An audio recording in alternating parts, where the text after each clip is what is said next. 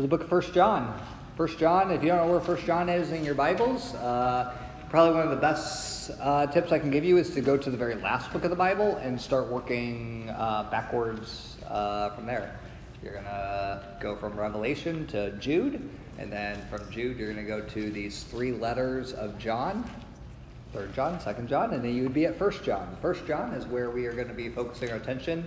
Uh, hopefully, you got a note sheet on your way in. If you don't have a note sheet, there are some at that back uh, little table here, as well as some Bibles. So if you don't have a Bible, uh, please grab one so you can follow along with us as well. How many of you guys uh, enjoyed the Hunger Games uh, theme that we had going on for winter retreat? Those of you who were there, yeah? It was great. It inspired me this last week. I actually watched the original, first movie again, just because it, uh, AJ ruined me for that. So, um, you know, the main main character in that movie, Katniss, right? Katniss Everdeen. Uh, what's her What's her strength in the arena? What's her What's her skill? Yeah, bow and arrow, right? How many of you How many of you do archery for like PE? Anybody do archery for PE? They actually did that for us back when I was in, yeah, junior high. We did as well. I wonder if that's a standard thing, but uh, archery is really hard. It's it is not for the faint of heart. That is actually a really that is a really challenging uh, challenging skill.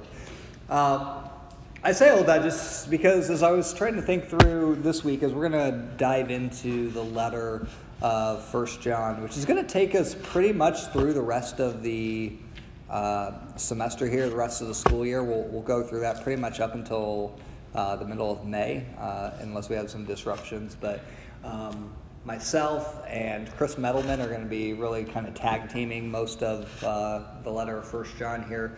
But as I was thinking about this jumping into the series, it's always it's always a challenge. I, I like to begin by helping people understand the reason why we're studying something. You know, there's I could just choose something uh, and we just jump right into it, and you just trust me for that. But uh, I believe in persuasion and trying to convince you why what we're studying uh, is good and right and appropriate because there's a lot that we could study from the Bible. There's 66 different books. There's countless number of topics that we could gather from those things. So why, out of the grand scheme of everything that we could choose in the Bible, do we choose the letter of First John?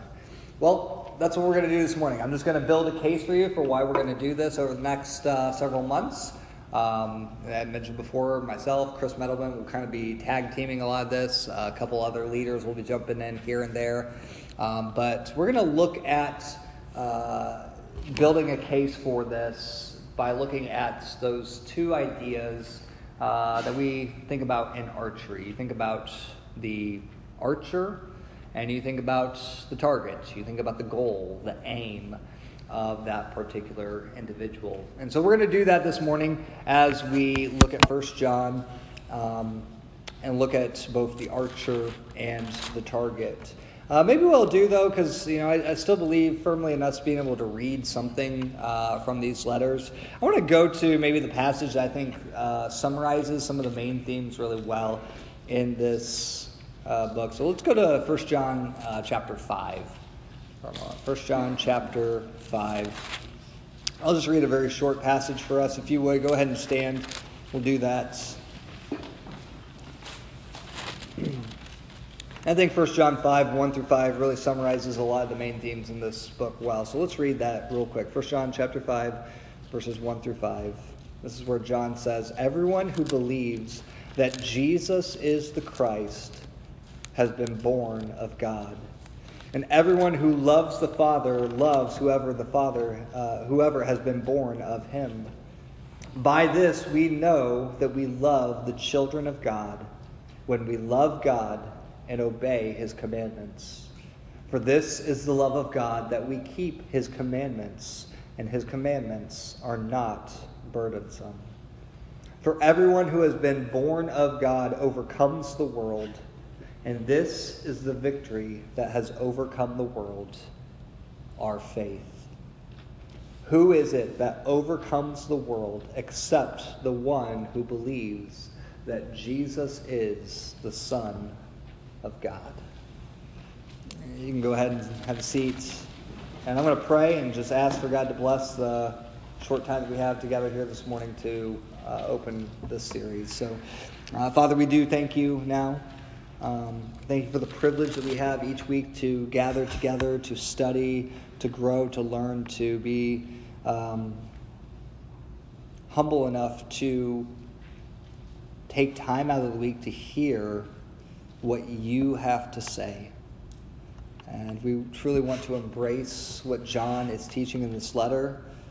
Uh, so many of his goals and his aims in this letter are so important and so pertinent for our young people. So I pray today that you would give us humble hearts to listen and to receive uh, what John would so desire for us over these next few months. So please bless our time and our study, we would ask today in Jesus' name. Amen. So, as I mentioned at the outset here, we're going to take uh, this study this morning in two different parts. And we're going to look uh, this morning uh, both at the author of this letter and we're going to look at his purposes. And I recognize that that can sound, uh, from your perspective, uh, a little bit boring. Uh, I get that. Um, my hope is that it won't be boring um, because I think that both those things are going to help you better understand and get the most out of what uh, we're going to be covering these next few months. So I want to begin this morning by looking at the archer. The archer here who is John, right? Who is John? This guy who is writing this letter. Uh, I think that there's a lot that we can learn from him um, and better understand why he writes the way that he does. So let's look at four different aspects about John and his life. I want to begin by thinking about John the sinner. Might not be what you expected or what you thought we would start with this morning, but John the sinner. Uh, because the reality is, even though John was an apostle, even though he was a, a writer of biblical texts, even though uh, his name is well known in church history, John was a sinner, just like you and me. Uh, when Jesus called John to follow him, there was really nothing special about John. Uh, those of you who know your Bibles, what, what was John by profession?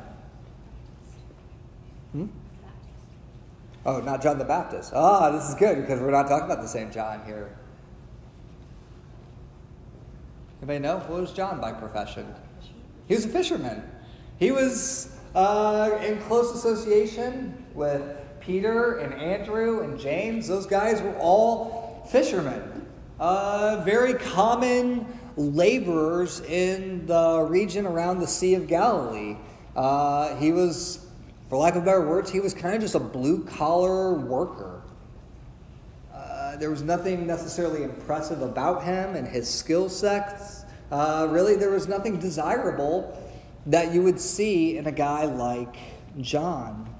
And yet, he was called by Jesus to follow him. And not just that, but we learn little bits and pieces of information about John throughout the Gospels. And John had a couple of unique uh, sin problems. Um, anybody know what those sin problems might be? What do we know about John and maybe some of his issues? Leaders, feel free to jump in too if you know. What was an issue, especially he shared most of his issues with his brother James.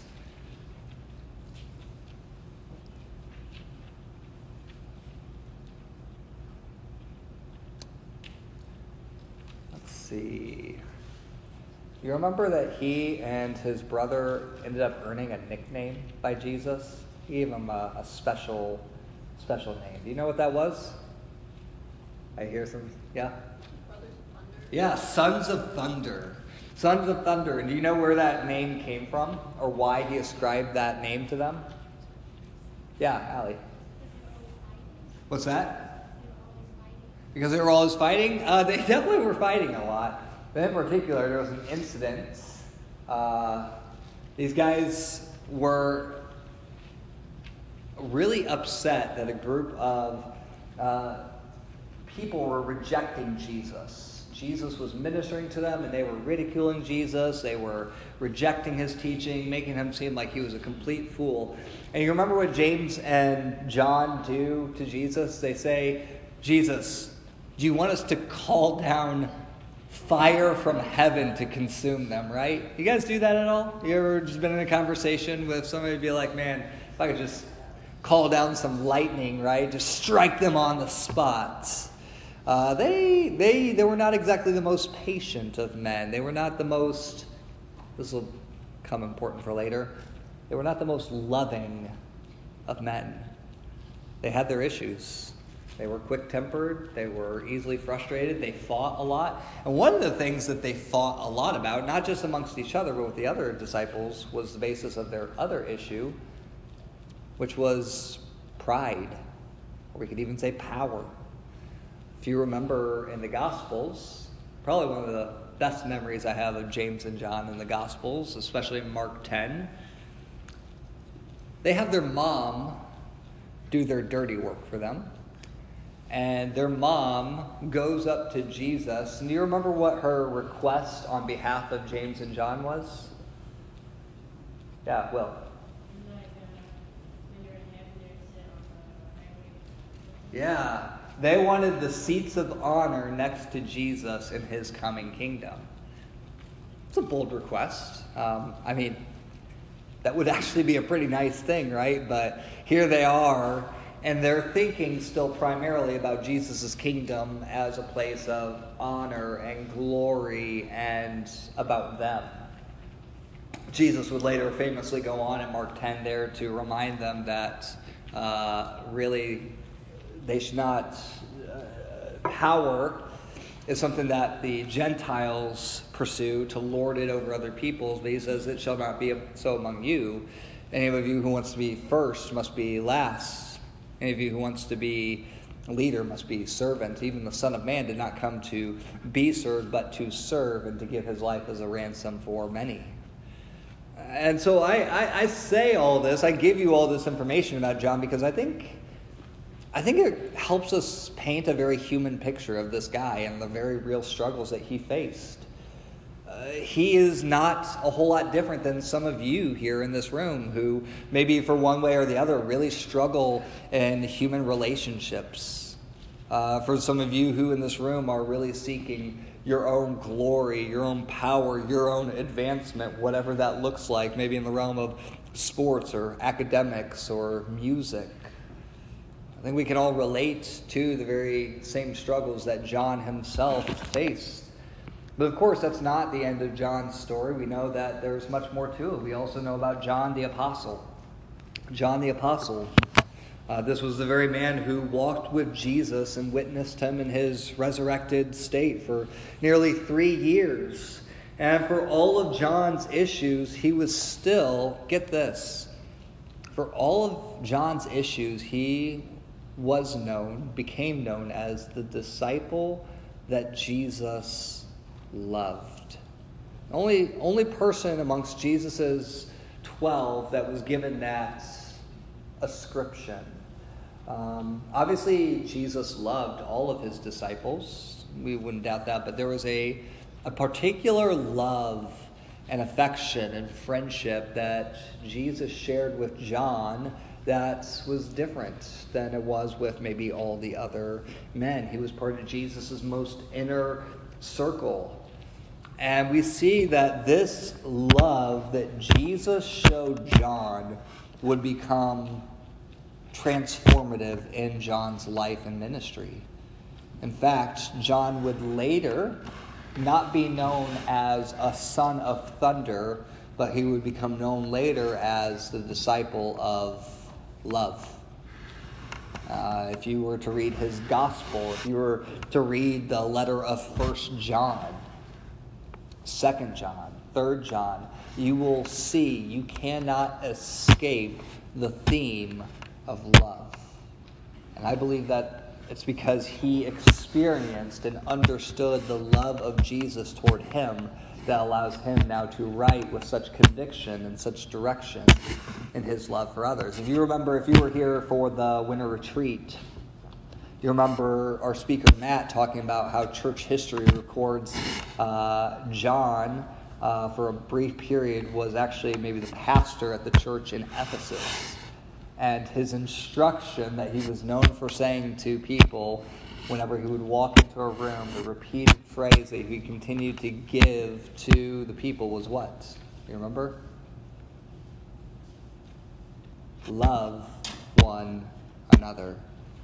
Little children, love one another. And so we see this is transformative in his life, and it would shape the way that John would become the writer, the writer John. Uh, John would go on to write five different books in the New Testament. He's the author of the Gospel of John. He is the author of the three letters, 1st, 2nd, and 3rd John. And he is the author of the final book, Revelation.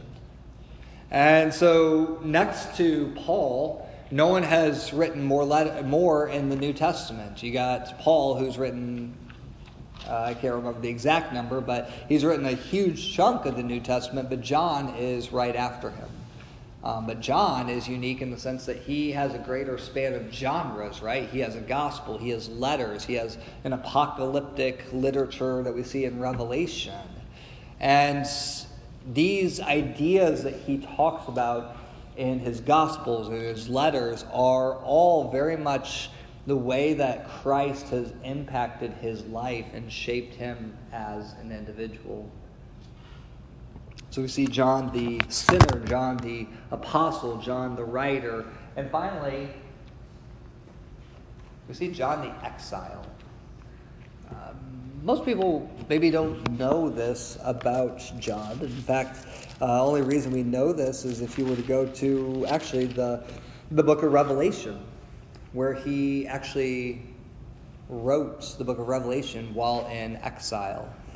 You see, when the, the pressures of the early church were really increasing, uh, many of the disciples, according to church history, were martyred. Um, in fact, our records would tell us that 11 of the 12 disciples, Jesus' original, uh, not original, but his core disciples, ended up being killed for their faith in different places all over the world for spreading the gospel. There was only one who was not martyred, only one who was not killed for his faith. And that was John. But that is not to say that John did not suffer for his faith. In fact, as I mentioned before, he was exiled. He was exiled on an island known as Patmos. Uh, very unique name, but he was exiled there where he would basically spend his days waiting out to die. He's probably in his 90s when he's writing uh, the, the book of Revelation. Um, but to him, this was a small sacrifice in the grand scheme of things for everything that Christ had done for him. Uh, John was a man who learned that there's no cost too great because of the cost that Christ paid for him. And so he was willing and endured, and in fact, uh, pens the very final letter, the final book that we have in our Bibles that closes out and completes the New Testament. Uh, he has essentially the last words to write. And in fact, do you know what the final words of the book of Revelation are? They're beautiful and they're appropriate considering everything that John had written and what he wanted us to know. Revelation 22, verse 20 He who testifies to these things says, Surely I am coming soon. Amen. Come, Lord Jesus. That was John's hope and John's excitement for his people. But before he had even penned uh, this final book of Revelation, he did write the book of First John. And that's where we're going to turn our attention and our focus and our study over these next few months. And so the question is why is John writing this letter? What's the purpose? What's the goal? What's the aim? Or, as we had said in our imagery here, what's the target?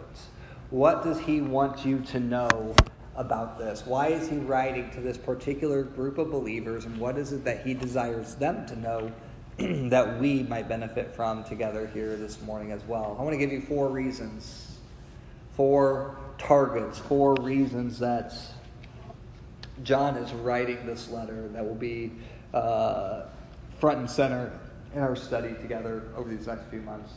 The first of which is this so that you will have joy so that you will have joy. Look with me at 1 John chapter 1 verse 4. Notice Paul, uh, notice John says this, and John is probably writing alongside some close associates. That's why he uses the word we here. But he says, We are writing these things so that our joy may be complete. In fact, I want to back up and go back to verse 3. That which we have seen and heard, we proclaim also to you, so that you too may have fellowship with us. And indeed, our fellowship is with the Father and with the Son, Jesus Christ. John's desire, and it says here that you would share in our joy. Joy is a word that we've talked about a lot. Joy is a word that means more than just pure happiness, so it can mean that at times. But joy speaks to a lasting satisfaction. A lasting satisfaction that transcends life and its trials, its circumstances, even when times are not so good.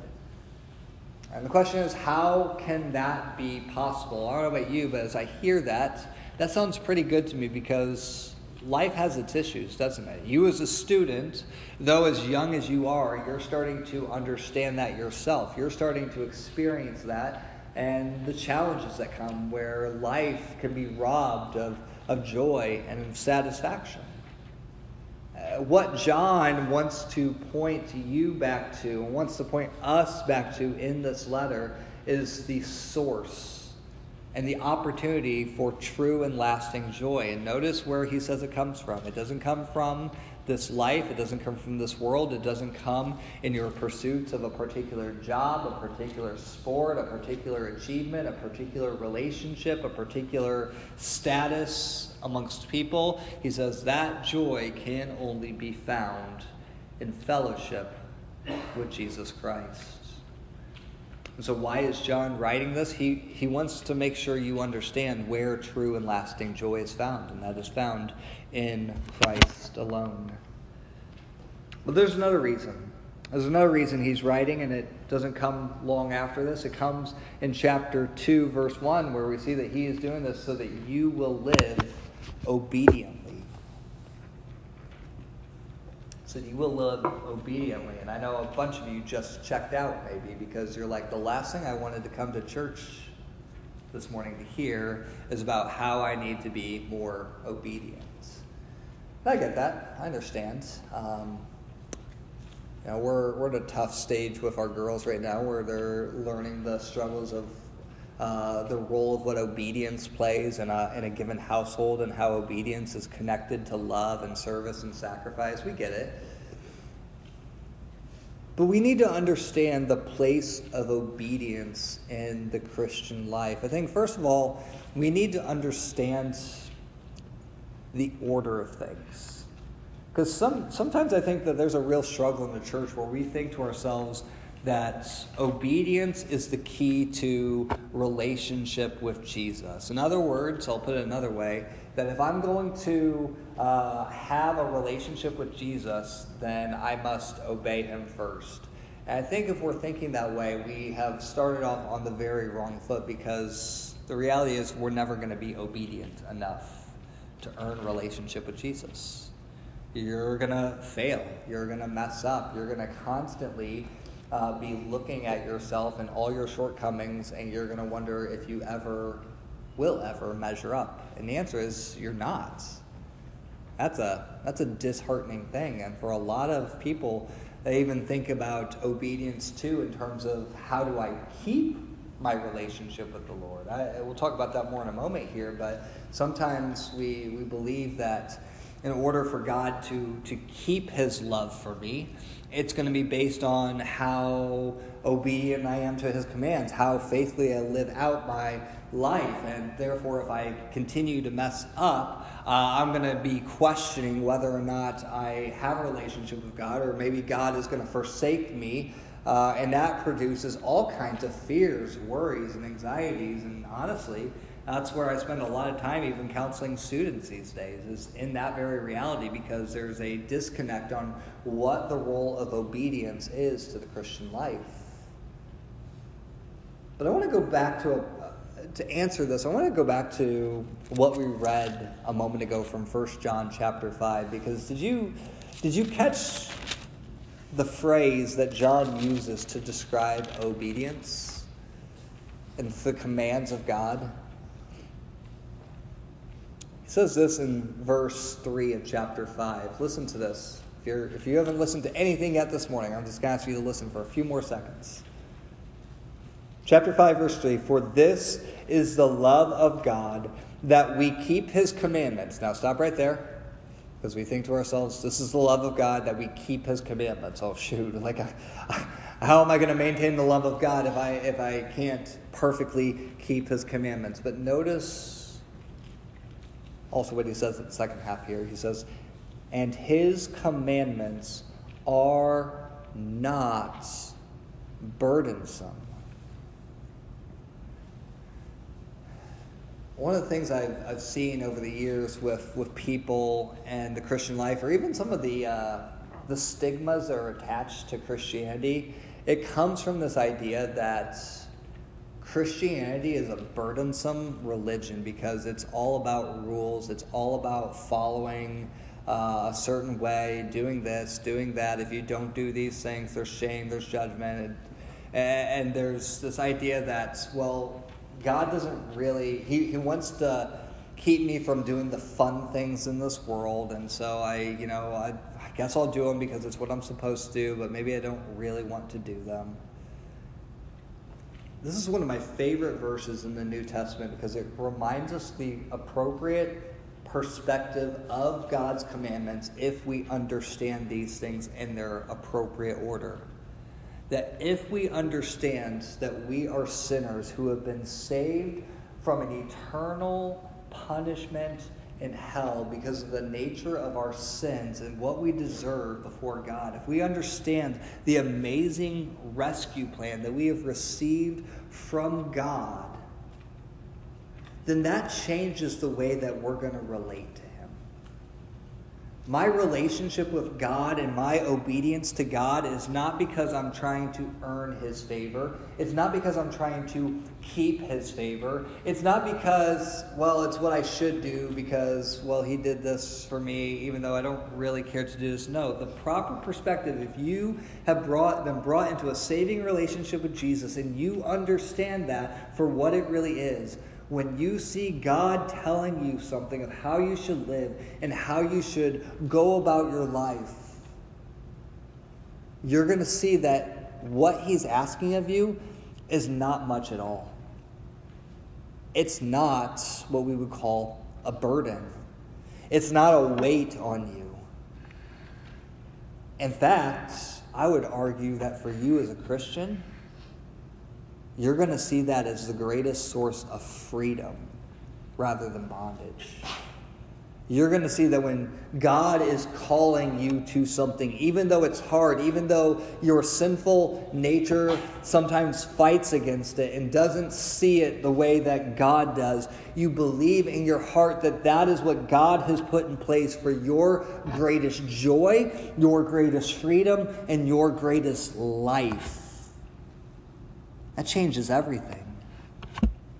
And so when we say here that John is writing so that you will live obediently, he's not just trying to have well polished followers on the outside who look really good, but on the inside have no real affection for God. No, he's saying that I want you to live obediently because you have a proper understanding of what God has done for you. In fact, let me continue reading there, chapter 2, verse 1, because I want you to hear this. Because he says, My little children, I am writing these things to you so that you may not sin. Okay, you hear that? I'm writing these things so that you wouldn't sin so you would live obediently, so you would uh, live out your life the way that God wants you to. But notice what he says in the very next line. But if anyone does sin, which the previous passage, the previous uh, paragraph tells us, you will. You will still mess up. Some of you, you've already done that this morning. If you sin, we have an advocate with the Father Jesus Christ, the righteous. He is the propitiation for our sins, and not for ours only, but for the sins of the whole world. In other words, we have an advocate. We have one who represents us, who stands ready to plead our case who says, Listen, I'm not expecting you to be perfect because you're not going to be perfect. I want you to grow in holiness. I want you to grow in your love and your devotion to me. But when you fail, and you will fail, guess what? I am going to be there to plead your case because I have purchased you, I have redeemed you, and I have brought you into my family. You belong to me in the best way possible. And so John is writing so that you would have lasting, satisfied joy in Christ, that you would live in obedience to Christ and the freedom that his commands bring. But thirdly, he is writing so that you will have, uh, so that you will be discerning. So you will be discerning. We see this in chapter 2, verse 26, where he says, I write these things to you about those who are trying to deceive you. John is no stranger to false teachers. He knows that this church can be very influenced by people who have a wrong message about Jesus, who live in a way that says, you can do this and it's fine, but it's truly disobedience to the Lord. John knows the threats that is facing every single believer in Christ this side of glory.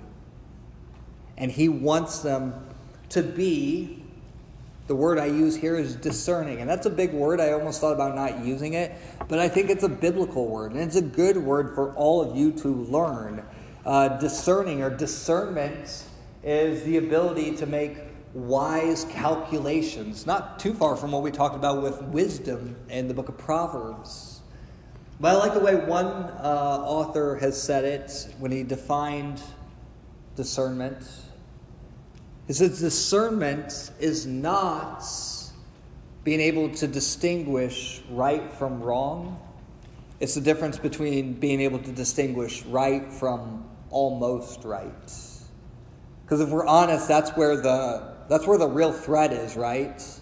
When something comes to us in the guise of Christian teaching because the person claims that they are Christian, or because they uh, sing songs that are on Christian radio, or they stand in the pulpit of a church that claims to be Christian, we automatically take that at face value and we say, well, of course, like, it's got to be good, right? But to be discerning is to understand the difference between right and almost right. John wants his followers to understand you have to measure everything, you have to test it against God's word. You must, uh, as he says in chapter 4, test the spirits. We'll talk more about what that means, but it essentially, essentially means you need to be not naive.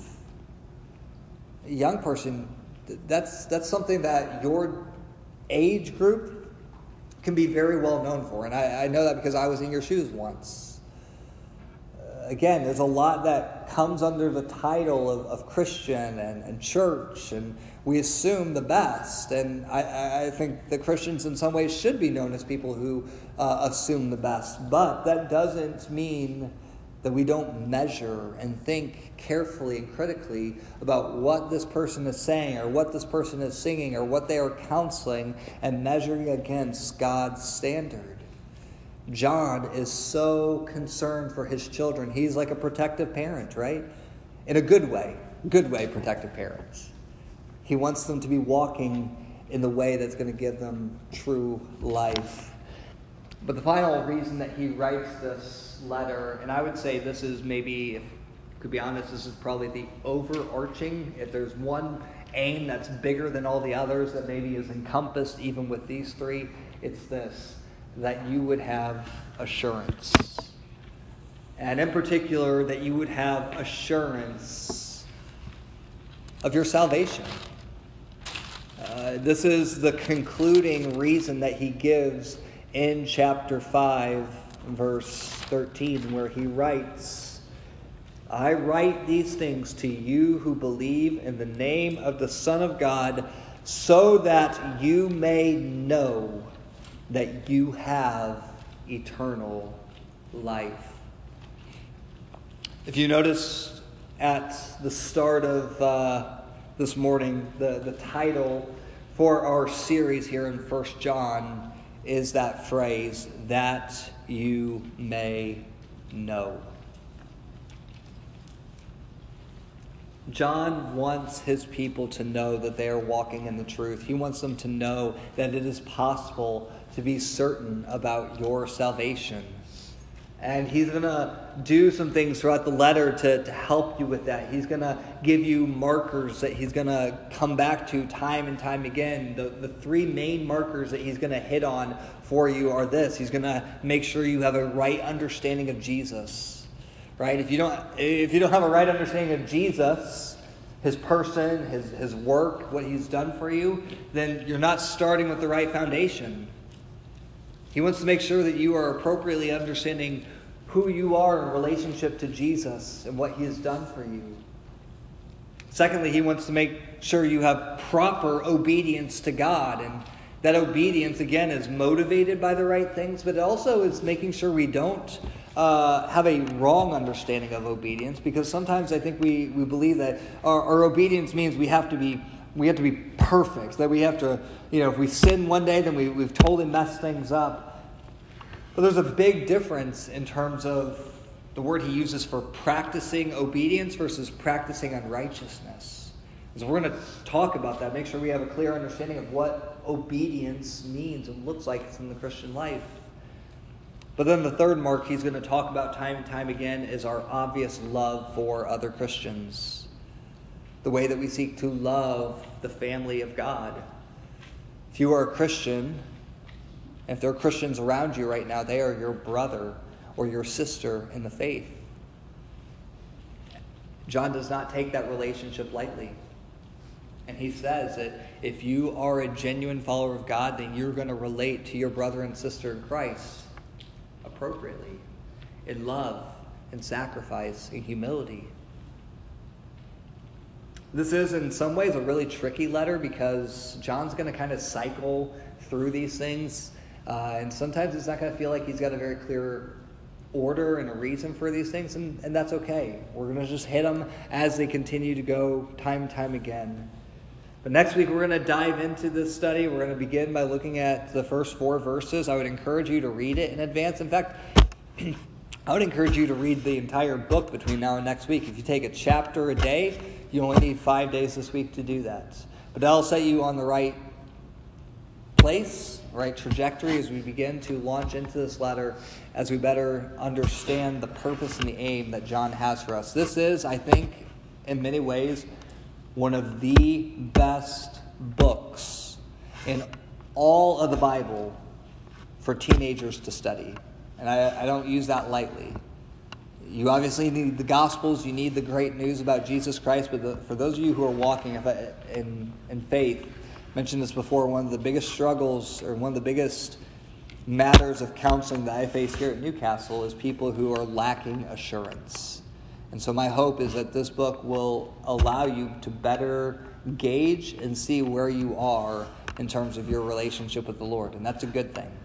You want to know that. So let's pray we'll ask God's blessing on our study as we launch into it these future weeks, and then you can be dismissed. So, God, we do pray to that aim that you would help our students as we launch into this study, as we better seek to understand uh, John's purpose and John's goal to help us know that we have eternal life. And in a room this size, I think it would be it would be amazing to, to know that that would be all of us. But Lord, my own experience would tell me that's probably not the case. And so, even as we encounter Jesus in this letter and we think about the love that he has for us, I pray that for those who don't know you, you would stir their hearts, that you would bring them to a conviction of their sins, and that they would recognize the amazing sacrifice that Christ has made on their behalf to draw them into relationship with him. Uh, we know that that would be a really sweet thing, and so we pray to that end that you would accomplish these things, that your people would walk in the truth walk in obedience, and be a light for you in this world. So, would you do that for the glory of your name? We ask and pray. Amen.